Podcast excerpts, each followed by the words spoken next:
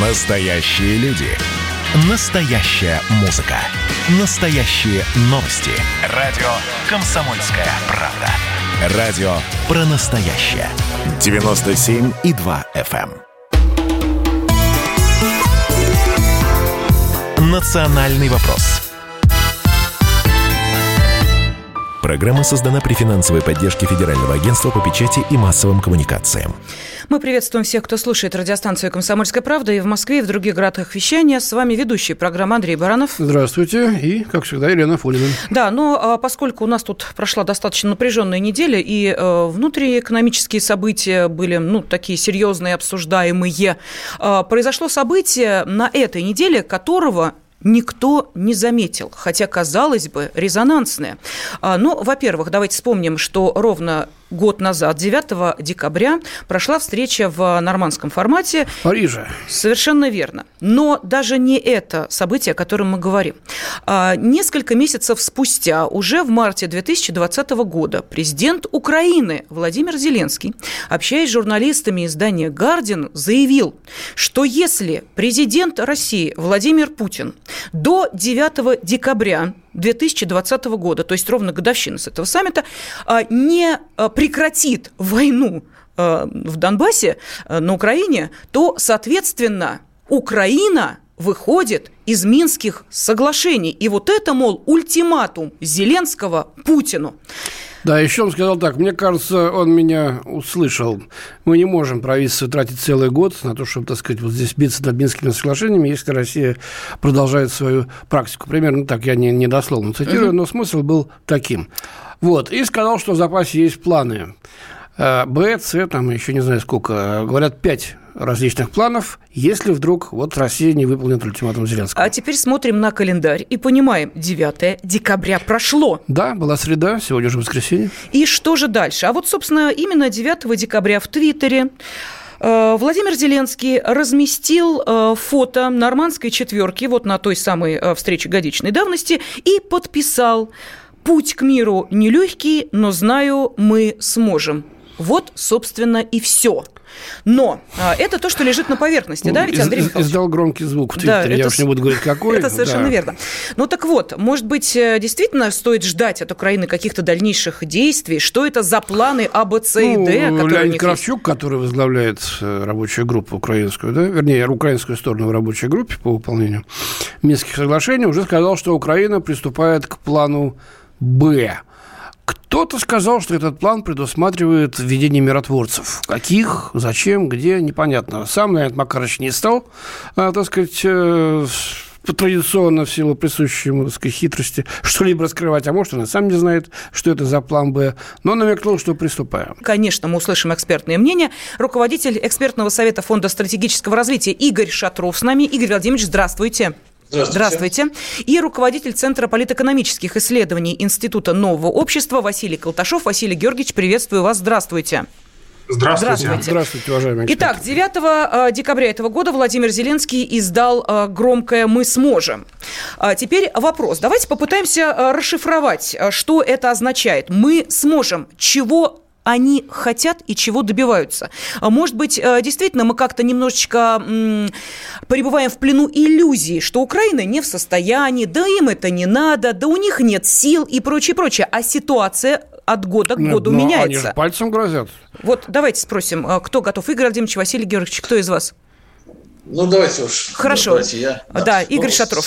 Да, ну смотрите, э, я думаю, что, конечно, задора, в кавычках задора, Зеленскому придали последние события в Нагорном Карабахе. Я думаю, он встрепенулся по этому поводу, увидел, что вот, оказывается, статус такого можно изменять. Я не, сейчас не оцениваю саму ситуацию. События в Карабахе отдельная тема, и, но тем не менее. И э, оказывается, ну, как-то можно еще потом пройти между струями дождя и как бы оказаться не очень виноватым. Я думаю, что иллюзия возможности такого развития событий в Донбассе теперь питает Зеленского и точно, когда он говорил «мы сможем», он имел в виду это. То есть, э, понимаете, э, э, если бы он сказал это, там, не знаю, несколько месяцев назад, это могло иметь другое значение. Он говорил, он говорил например, в марте давал там большое интервью, где говорил, что ну, больше года, больше года я на Минск работать не буду, мне мои избиратели не позволят, меня избирали не для этого. Ну, я, да, об этом-то речь идет, вот этот тот самый да. ультиматум. Так вот, да, ну тот самый ультиматум, я имею в виду, что в марте он просто более там детально mm-hmm. еще в интервью это а, а, обсуждал, да. Так вот, а, вопрос заключается в том, что когда он это говорил год назад, никаких планов Б, э, С и Д, кроме вовлечения в этот процесс европейцев или американцев, не было. Вот сейчас, мне кажется, среди э, украинских ястребов появились такие, которые говорят, а давайте-ка начнем. А? Вот сейчас смотрите, э, ситуация в э, Соединенных Штатах уже, по-моему, определилась. Придет Байден, и как только он вступит в должность, он нас явно поддержит. Сейчас обамовские времена возвращаются. Нам не хватило э, Обамы в свое время, да, все как-то так произошло стремительно, мы потеряли поддержку Соединенных Штатов, теперь мы ее точно получим, поэтому надо начать сейчас, чтобы потом было уже американцам не отвязаться. Я думаю, вот этот план Б сейчас э, э, подготовлен, и именно это имел в виду э, Зеленский. Угу. А, Василий Георгиевич, пожалуйста, тот же вопрос вам. Как вы считаете, что это за «мы сможем»? Это просто некие слова, выброшенные в а, пространство интернета, или это руководство к реальным действиям? Мне кажется, что Зеленский сейчас заинтересован в том, чтобы переключить общественное внимание на Донбасс. И э, самое главное, попытаться переключить внимание Запада с экономических требований на безоговорочную финансовую поддержку действующей украинской власти. Вот в этом, по сути, и состоит его стратегия. А безработица на Украине, как мы знаем, в первом-втором квартале она была официальная около 10%. То есть она очень сильно выросла в 2020 году. Немножко ситуация формально улучшилась, но в реальности говорят там чуть ли не о поло... ну, не половине, а 20% э, безработных на Украине сейчас, вот до таких пределов примерно. Это очень много, финансовая ситуация тяжелая. 30 миллиардов должны МВФ, э, не знают, как сводить бюджет без э, значительного дефицита, ожидают бюджет по этому году с дефицитом в 1 миллиард 400 миллионов долларов. Денег нет, МВФ э, упрямится, не хочет давать. Зеленский не может преодолеть внутреннее сопротивление, когда ему, ну, там, в том числе по продаже земли иностранцам, по сопротивлению местной, там, региональной, городской, муниципальной элиты.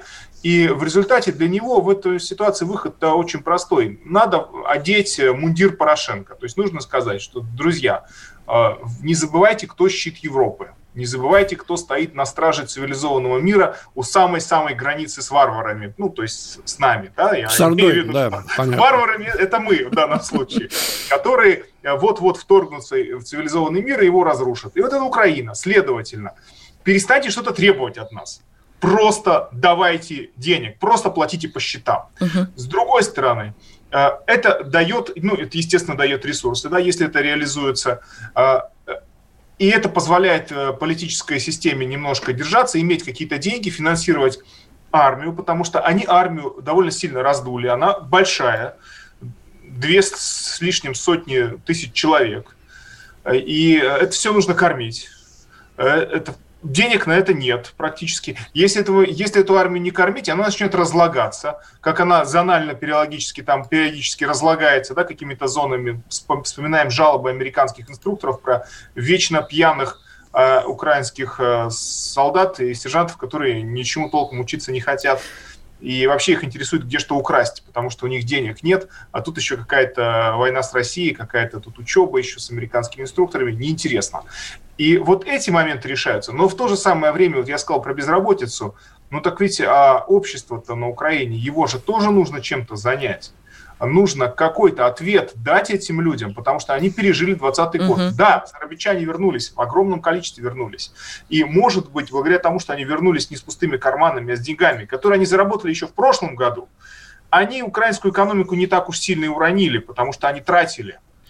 А, но товарооборот довольно сильно проседает. Я думаю, что примерно вдвое по итогам 2020 года мы будем наблюдать уменьшение товарооборота Украины с другими странами. Василий Георгиевич, что... а есть еще один очень важный момент. Вы заговорили да. о азербайджанах, которые, собственно, вернулись с э, тугой мошной обратно к себе на Украину, а ведь обратно на территорию России эти люди въехать уже не могут, потому что у нас с марта действуют ограничения на въезд, это я знаю абсолютно точно, и э, вот такими... В связи с пандемией, Да, да, и разрешениями для въезд не является наличие патента или э, возможности работать на территории России. Мы сейчас говорим именно об отношениях России и Украины. Наша граница закрыта сейчас для трудовых украинских мигрантов. Это значит, если они выехали к себе туда, на Украину, отпраздновать Новый год, обратно они уже не смогут въехать. Это абсолютно точно. Вот на границе это четко видно. На э, границе, где, допустим, э, едут э, автобусы из России на Украину, туда уезжают полные автобусы, обратно возвращаются пустые.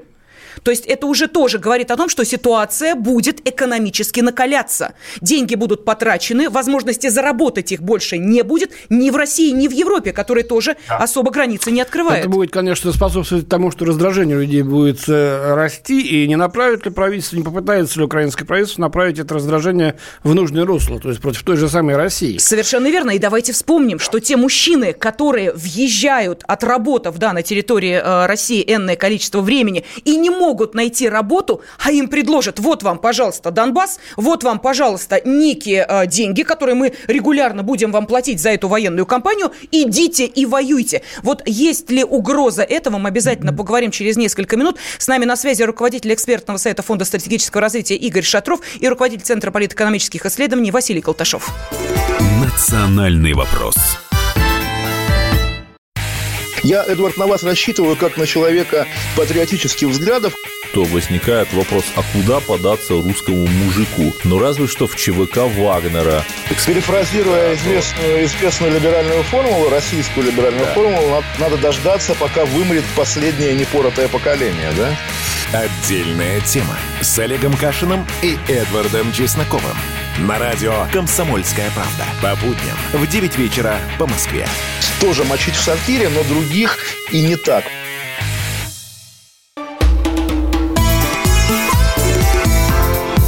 «Национальный вопрос»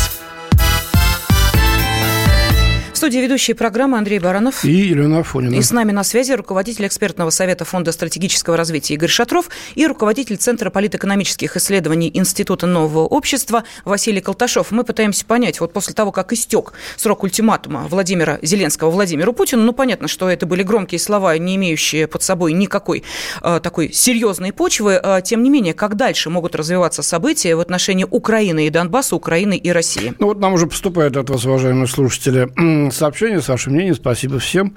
А, Константин из Свердловской области пишет, а чего хорошего ждать от предателя России? Ничего хорошего, кроме гадости.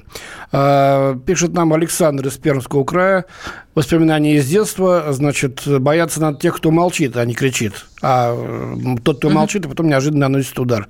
Зеленский из тех, кто кричит на весь мир, но это ничего не значит. Нам России надо расслабиться, в этой ситуации надо быть всегда наготове. А наш постоянный слушатель Валерий из Ессентуков, как всегда, критикуете Россию, что не добили в свое время бандеровцев. А вместо того, чтобы раздавить гадину в зародыше малой крови, вот устроили гнойную базу в виде Донбасса. Придется еще лечить язву Приднестровья, считает он. Ну, да, посмотрим. Но так просто шашкой-то махать э, с дивана легко, конечно. Но, тем не менее, на самом деле все гораздо сложнее. Все мы знаем. Сложнее, тем более, что Украина и Молдавия будут вместе требовать вывода группировки российских войск Приднестровья. Ну, вот обсуждают это сотрудничество. Вопрос, это да. другой вопрос. Мы сейчас его касаться не будем. Вернемся Меня к... интересует вопрос. Будет ли, э, решится ли Киев и Зеленский лично на военную операцию в Донбассе? Да. Игорь Смотрите, что сейчас подтягивается техника тяжелая к линии разграничения, они отводятся. Никакого обмена пленных, кроме одного, ну, вовсе не, не всех на всех, как это было сделано, не произошло. Переходы, о которых Зеленский трендел, извините, уже такое неэфирное слово еще год назад, так и не, не задействованы, которые позволили бы людям значит, свободно перемещаться с, из Луганской и Донецкой народных областей на Украину и обратно. И плюс к этому то, о чем я говорила, а, то есть это миллионы мужчин, ну хорошо, десятки, сотни тысяч мужчин, которые приедут, не имея возможность работать дальше за границами Украины, будут требовать активно, предоставить им работу. Этой работой вполне может быть проведение военной операции в Донбассе. Раз. И, во-вторых, давайте не забывать, что Украина сейчас налаживает очень тесные контакты с Турцией, где, как мы понимаем, вот эти самые боевые беспилотники да, уже весьма активно испытываются. От того, сейчас мы запустим этих стальных птиц, и ничего не останется ни от ополченцев, ни от русских войск, которые там якобы, так сказать... Итак, Игорь Владимирович, вам вопрос, а потом э, тот же самый вопрос Василию Георгиевичу. Э, Все-таки yeah. нарастила Украина мускулы для того, чтобы э, решить ситуацию Донбасса военным путем?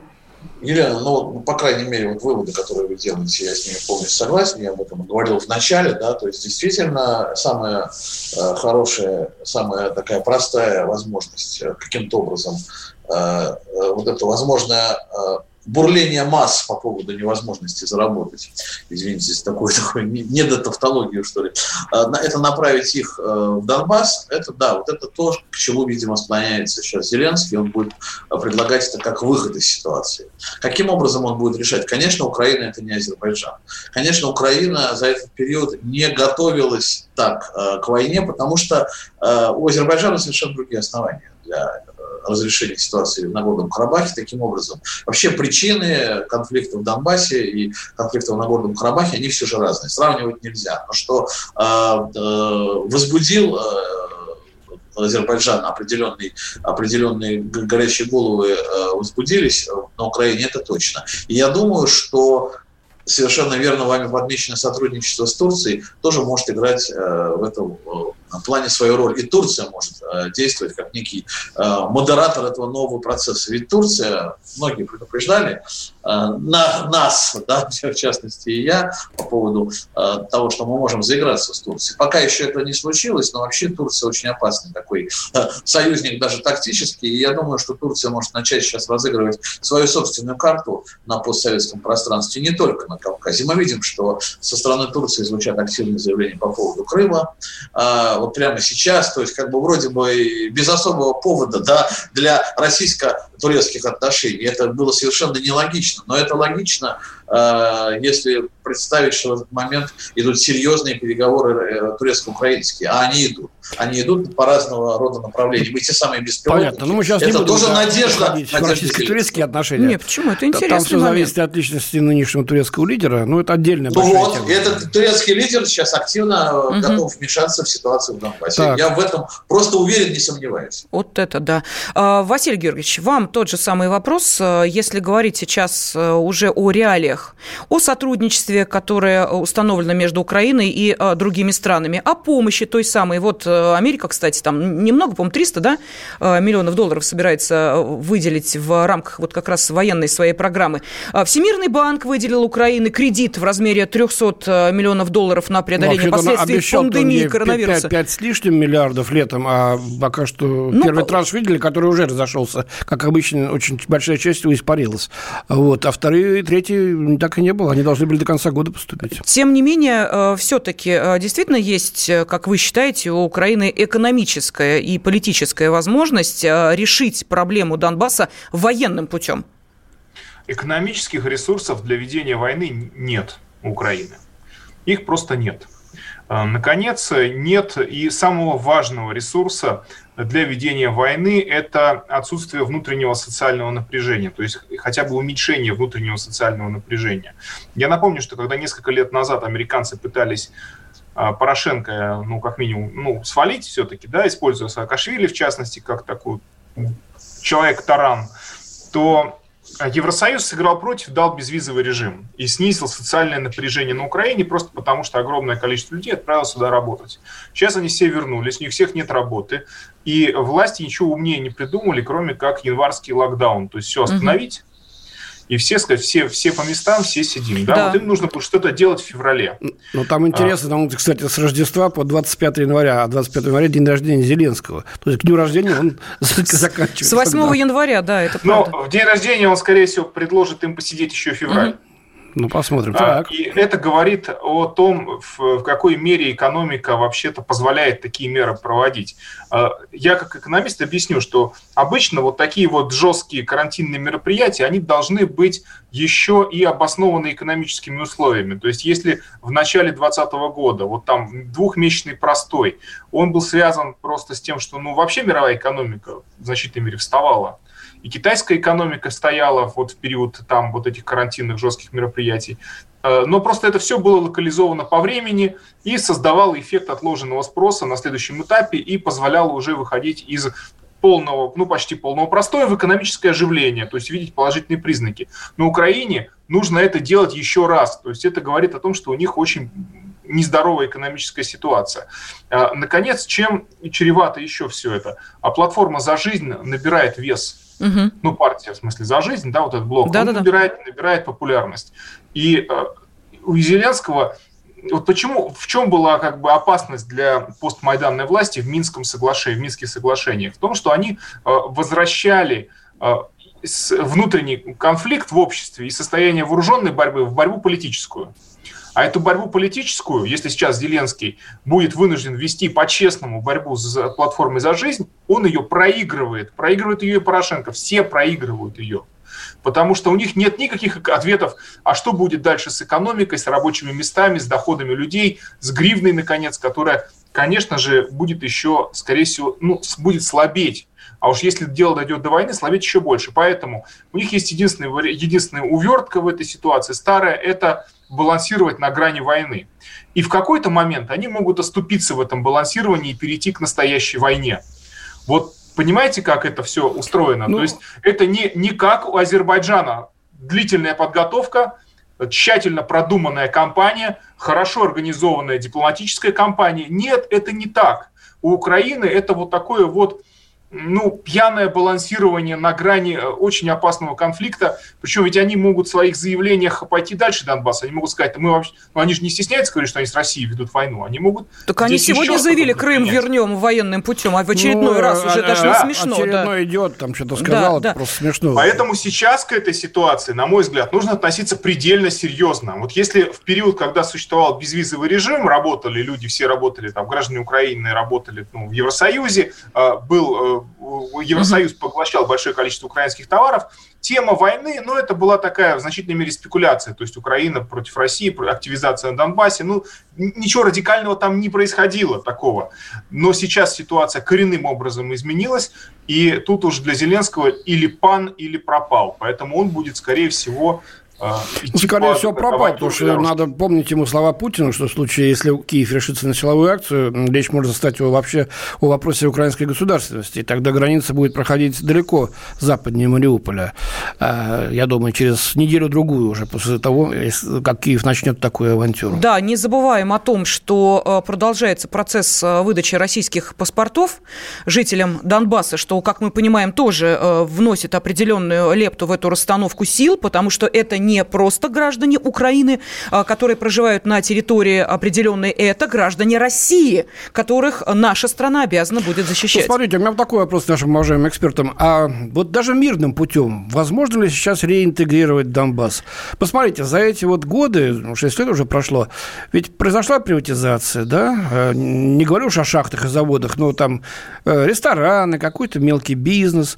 Что, Киев собирается все это отнимать снова? Без крови?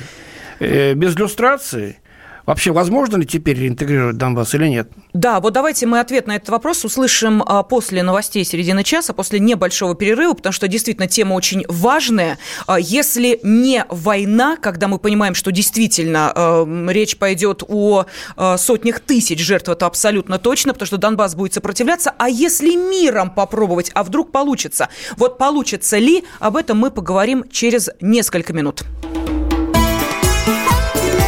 Национальный вопрос. Красное на черном. Красное на черном. Там, где вода, и в небе смешки ломаных стрел, Я руки протягивал вверх, я брал молнии в гость.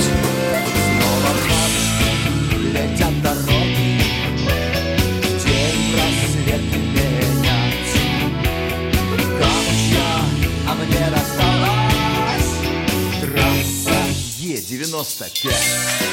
Опять игра, опять кино. Снова выход на бис. «Комсомольская правда». Радио поколения Алисы.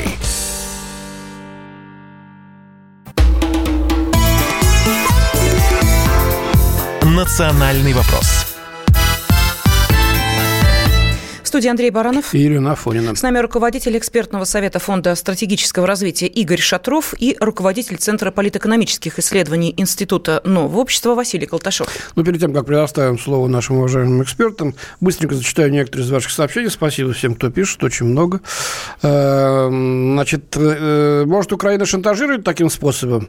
Из всех бывших республик СССР так хитро себя ведут для выжимания денег из России, делает предположение один из наших слушателей. А вот у нас не согласны с нами. Оставьте Украину в покое, вы идете себя ровно так же, как фашистские пропагандисты в 40-е годы, когда оправдываете вторжение на чужую землю и войну с 14 -го года. Мне стыдно за таких сограждан, как вы. Иван Зе, Нижневартовск, Ханты-Мансийский, Югра, автономный округ. Ну, это защиту для того, чтобы нас не обвиняли в том, что мы однобокие. Вот почему-то такое слушайте. И еще последнее.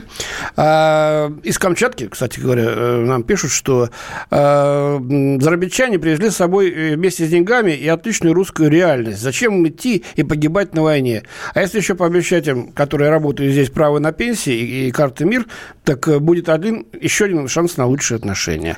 Ну и так далее. Все, я не успеваю просто прочесть. Да, но э, нужно вспомнить, что э, жители Западной Украины активно от э, того, чтобы их э, призывали в ряды вооруженных сил Украины, отлынивают, как-то увертываются. А вот Юго-Восток, который под контролем Украине, он как раз вот, увы, из-за своих финансовых ситуаций оказывается... Да, Лен, ну вот мы спросили наших экспертов, можно ли э, да, Андрей мирным путем все-таки интегрировать Донбасс, mm. если вдруг попробуют? Или все уже, время ушло, опоздал Киев с этим? Может быть, мы нагнетаем обстановку, и план «Б» – это вовсе не план войны, а план мира, реинтеграция Донбасса. Возможно или нет? Ну, во-первых, что для этого было сделано за тот самый год, который должен был у Зеленского стать последним? Логично, Какие ничего. были предприняты меры да, для того, чтобы э, жители Донбасса вдруг решили э, вернуться на Украину? Абсолютно. То есть даже слов-то на эту тему не было. Да? То есть даже не было какой-то риторики. Это первое.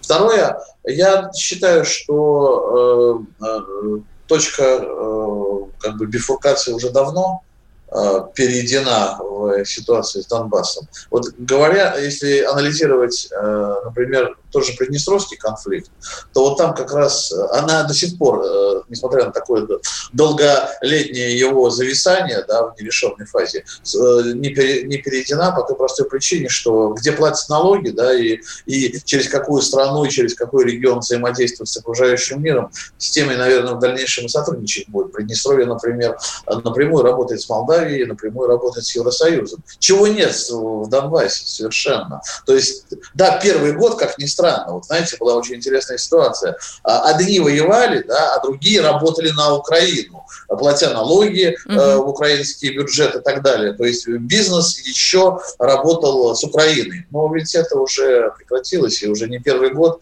э, донецкий бизнес не работает. То есть, как бы мы не оценивали позицию избирателей, тех, кто ну, реально страдает, мнения, конечно, богатых людей, они ну, тоже и в Донбассе есть. А как бы, как бы вообще э, страна тогда без этого жила, если там не работал как-то бизнес, и кто-то не зарабатывал деньги. Так вот, мнение бизнеса, оно всегда будет учитываться. И в данном случае, я думаю, донецкий бизнес уже не готов э, восстанавливать отношения с Украиной, точнее, с Киевом, как с, э, с тем, с, с, с столицей. Я думаю, что уже этот вариант невозможен. А Хорошо. А значит, а значит решать придется только каким-то образом расход или вот угу. и, здесь, и здесь Украина стоит как раз перед очень сложным выбором. Если так, то только война. А я думаю, это там тоже понимают. Понятно. Только войной они будут пытаться восстановить. Понятно, спасибо. Но давайте э, о том же спросим Василия Георгиевича, все-таки э, руководитель Центра политэкономических исследований. Вот возможно ли еще реинтеграция э, Донбасса на территорию Украины? Зачем?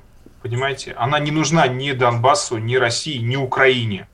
Украине не нужна реинтеграция Донбасса в состав Украины. Вообще не нужна.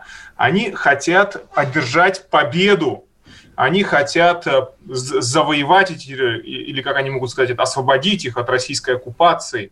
И это показать всем, внутри страны, вовне страны, сказать, смотрите, маленькая Украина, гордая, независимая, раздолбала российский империализм, вот как некоторые у нас думают, да, я думаю, что в комментариях тоже некоторые такие напишут любители э, либеральных радио.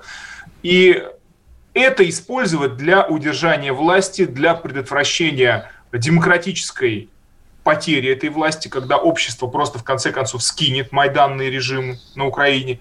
Вот для чего им нужен Донбасс. Им нужно Донбасс выиграть, им не нужно uh-huh. его э, реинтегрировать, вернуть. Это вообще их не интересует. Э, отсюда и стратегия Зеленского на протяжении года он, естественно, ничего не предпринимал. А зачем тут что-то предпринимать? Здесь нужно было сказать громкие слова в ультимативной, с ультимативной интонацией, а, так вот сердито посмотреть в сторону Москвы, чтобы все видеокамеры и фотокамеры это зафиксировали. И все. А что там будет, это его не интересовало. А сейчас он просто пытается эту Понятно. тему использовать. Василий Георгиевич, смотрите, прям в унисон с вами пишет наш слушатель из Краснодарского края. Какая интеграция, зачем, ради чего Донбасс Украине бесплатно не нужен? Какой бизнес в Донецке? Ну, вот сосед э, этого региона. Нет, ну я-то говорю не о том. Я говорю о том, что у них стоит вопрос о спасении майданного политического режима. Ну, понятно, спасение лица. И о том, да, как это обставить. Верно. Поэтому Донбасс их сам по себе и экономика ну, его то есть будем считать, что поезд ре- реинтеграции давно ушел э, с вокзала Киевского, и теперь либо война, либо длинный замороженный конфликт, то раздувающийся пламя его, то затухающее. Да, и вот точно такой же конфликт, то раздувающийся, то затухающий, идет вокруг тарелки борща. Как это не ну, парадоксально это вообще... звучит, но казалось бы, да, вот борщ, который должен был примирить э, Россию и Украину, вызвал Теперь просто... вопрос, чей Крым, дополнился вопросом, чей, чей борщ. борщ. Да. Давайте и вспомним. 5 декабря, э, страница в Фейсбуке Андрея Бочарова и э, фотография аппетитной тарелки борща с надписью «После катка отлично заходит русский борщ». Каток, ну, это там, где на э, коньках катаются, на всякий случай, чтобы никто не подумал чего-то там э, другого. И вот, э, вы знаете, этот вопрос «чей борщ?», он сейчас такое активное обсуждение вызывает в соцсетях. Больше 6 тысяч комментариев сразу в первые дни, в основном с Украины. Злые, значит, оскорбленные вооруженные москали отбирают у нас наш, так сказать, бренд национальный украинский борщ. Так чей... Последний отбирают. Да, да, последний борщ отбирают. Писатель... Но они еще не знают, что этот суп придумали еще сейчас, в Древнем Риме. Сейчас, сейчас подождите. Да. Писатель историк кухни Павел Сюткин с нами на связи. Павел Павлович, здравствуйте. Павел Павлович, добрый день, да, добрый день. Ну вот смотрите, тут у нас на международный уровень тема вышла. Э, британское издание «Таймс» э, громкий материал публиковало «Достать ножи, битва за борщ началась». То есть это же и не только оно, да, там еще и Да, другие... там и BBC, и Washington Post, причем на полном серьезе. А Украина ну, в, я, в ЮНЕСКО я, подала я... запрос, что борщ – это украинское блюдо. Я и сам давал интервью Washington Post, так что... Так ну, чей борщ? Тема эта близка. Так что, чей борщ? Украинский, ну, русский, чей? Давайте, давайте, значит, все-таки разберем. А, значит, э, когда мы говорим борщ, мы представляем себе вот этот вот аппетитный красный да, суп с, с капусткой, да, с плавающим там кусочком мяса, ну, кто-то говядины, кто-то свинины, да, а вот такой терпкий, да, с, кис с кислинкой характерной. А, скажу сразу, вот этот борщ, он появляется в таком виде лишь где-то с 17 века. Вот. До этого э, свекла э, была совершенно другая. Она была либо белая, либо черная. И красная свекла – это продукт селекции европейских ученых, там, огородников, которые лишь к 16 к концу 17 веку приходит в Восточную Европу, в Польшу, в Россию, э, в Малороссию, ну и вот весь, весь этот, собственно говоря... Да в Прибалтике регион. тоже, между прочим. Ну, Прибалтику, совершенно верно. Ну, это, собственно, Речь Посполитая а, была. Да. Борщ до этого был совершенно другой. Он делался, но э, делался на квасной основе. То есть э, квасилась сначала э, свекольная ботва, а ели в основном ботву, э, вот, либо э, борщевик еще такое растение есть, вот это не сосновского борщевик, а такой безопасный его вид, а, борщевик обыкновенный или борщевик сибирский. Именно о нем, кстати говоря, пишет и наша э, одна из первых печатных книг «Домострой». Это 1550-е годы. а, слово борщ там есть, но борщ это растение там. То есть собери борщи, борща возле тына, да, и заквась его на зиму. Вот как это фигурирует. Ну, то есть а... Э, одновременно вот во, во всей этой восточноевропейской славянской территории это, это блюдо и появилось, да? Так можно? Конечно. Оно появляется, да, примерно одинаковое время от Румынии, где, собственно говоря, сейчас делается борщ, и до, ну, центральной вот ядра России, наверное, да, там где-нибудь до там Твери, да, еще севернее, это ли его делали. А это значит, что у ЮНЕСКО нет оснований занести украинский борщ в список всемирного культурного наследия? Вот смотрите, какая тут тонкость. А у нас минута э, остается, мы... Павел Павлович, да, если да, можно Мне кажется, ага. просто раздут этот конфликт, потому что украинцы говорят о том, что хотят занести а, свою манеру приготовления борща. Да и слава богу, и пусть у них своя манера, у нас своя манера, у нас свои пельмени, но это же не значит, Конечно. что другие не делают эти пельмени. И мы можем свои пельмени, например, занести нести как нашу национальную. Что и сделаем обязательно. Спасибо большое, Спасибо. Павел Писатель истории кухни Павел Сюткин был с нами на связи. Можно было бесконечно слушать, так вкусно все это звучит. буквально. Есть украинская, да. на Украине группа по анализу гибридных угроз, совершенно настоящая. Она составила список блюд, которые Россия якобы себе присвоила. Не только Украина, но и других стран. Серьезно, без шуток. Борщ сказали. Холодный борщ. У нас есть окружка. Зачем холодный борщ? Драники. Всегда говорили белорусские драники. Шашлык мы себе присвоили. Плов мы себе присвоили. Котлету по-киевски себе присвоили, хотя ее в Петербурге впервые э, под таким названием дали. И эти ребята сошли с ума. Как с ними иметь дело, я не знаю. Да, но, а, тем не менее, видите, не хотелось заканчивать разговор на такой серьезной ноте. Э, еда нас помирит, это точно. А, благодарим наших экспертов. На связи с нами были Игорь Шатров и Василий Колташов. А в эфире э, мы, Андрей Баранов. И Елена Авкудина. Спасибо. Национальный вопрос. Программа создана при финансовой поддержке Федерального агентства по печати и массовым коммуникациям.